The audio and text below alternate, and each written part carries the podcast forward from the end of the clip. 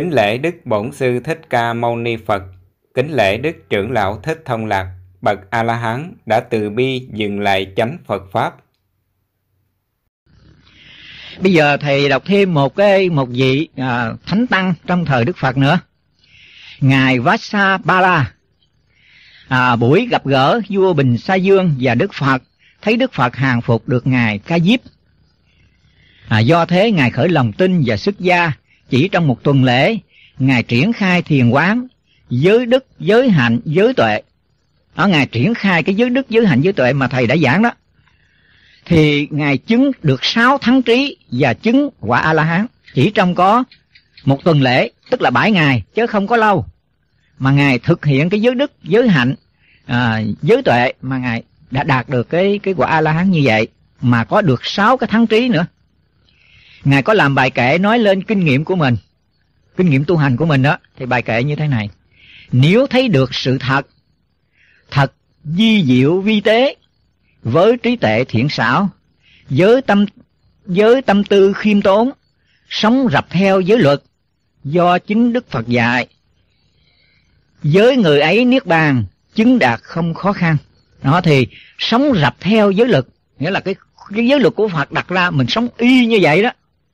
Thì mà với trí tuệ thiện xảo, với tâm tư khiêm tốn, thì sống theo, sống rập theo giới luật mới được.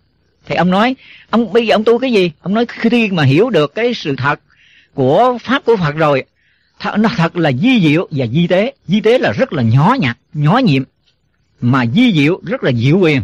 À, cho nên với trí tuệ thiện xảo, với cái sự hiểu biết của mình rất thiện xảo, với cái tâm tư khiêm tốn của mình, thì mình sánh sọc, mình sống rập theo cái giới luật của Phật thì không có khó khăn đâu.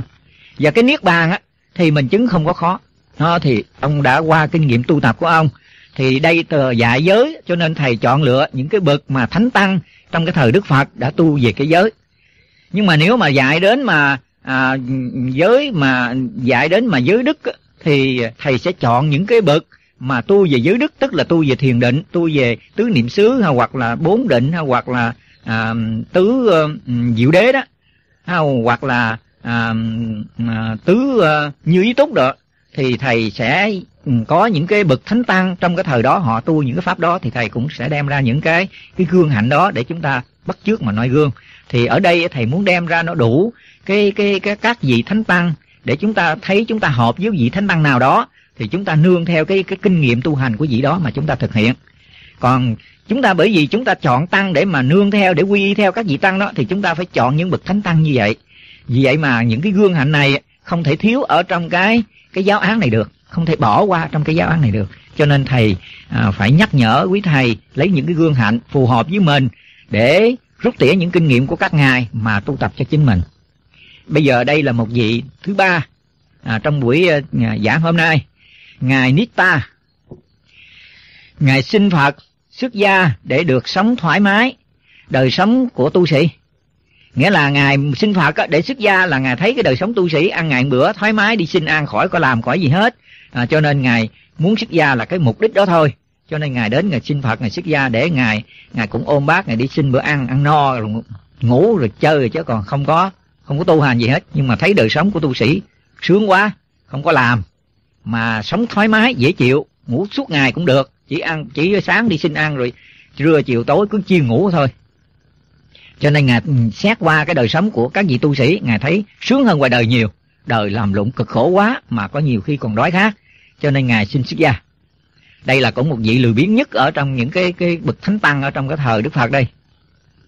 À, ngài đến xuất gia làm tu sĩ rồi thì ngài không có chuyên chú đến cái sự tu tập đâu, chỉ tu lấy lệ, chuyên ăn no, nói chuyện nhảm nhí, và ban đêm thì ngủ dài.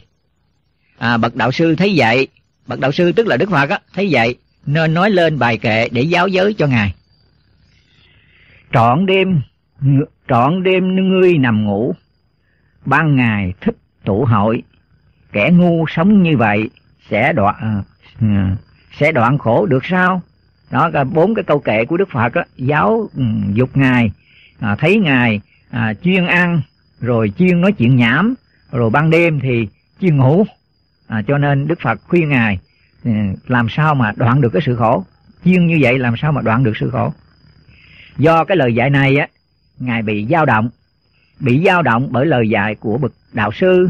Ngài triển khai thiền quán, đặc niệm ăn, uống, ngủ, nghỉ, nói chuyện nhảm nhí, à, tu định vô lậu. Nghĩa là bây giờ Ngài có cái tật đó đó, Ngài đặt cái cái cái cái niệm ăn, cái niệm ngủ và cái niệm mà chuyên nói chuyện nhảm nhí của Ngài đó, Ngài đặt ra trước mặt, cái niệm đó trước mặt Ngài. Ngài quán xét về cái định vô lậu, Ngài quét cho sạch cái ham ăn, cái ham ngủ, cái ham nói chuyện của Ngài. Chẳng bao lâu Ngài chứng quả A La Hán. Ngài lấy bài kệ của đạo sư làm bài kệ chứng đạo của mình, và cũng là bài pháp hướng tâm tu hành của mình. Đó thì các, các thầy thấy khi người ta có bị cái tật gì đó mà người ta bị quở rồi, người ta thấy xấu hổ lắm. Rồi người ta lấy cái đó mà người ta làm cái đề tài thiền quán, người ta, người ta quét sạch cái đó là tâm vô lậu, người ta sạch liền. Bởi vì cái tật của mình là cái tật cái đó, đó. Thì cho nên mình có cái tật nào mà nó xấu xa như vậy, mình đặt nó mình quán, quán cho trôi, cho quét cho sạch cái tật đó ra, thì chúng ta sẽ thành tựu đạo Phật, chứ không có gì mà khó khăn nữa. Bởi vì cái đó là cái cốt cán của nó mà làm cho chúng ta hoàn toàn cuộc sống chúng ta trở thành thành khổ đó. Thì hôm nay những cái gương hạnh như vậy đó, thì quý thầy phải à, nương theo những cái gương hạnh đó mà coi coi mình, coi nó có bị dướng dấp vào cái chỗ nào đúng như các cái gương hạnh đó mà chúng ta tu tập. Bây giờ về cái phần này á, thì thầy cũng nhắc luôn là bên nữ, à, để cho cái cái giáo án nó có nam và có nữ. Còn cái phần mà rầy dạy bảo riêng ở bên phái nữ á, thì thầy không có thu băng vào, bởi vì đó là thu riêng ra để cho bên giới nữ mà thôi.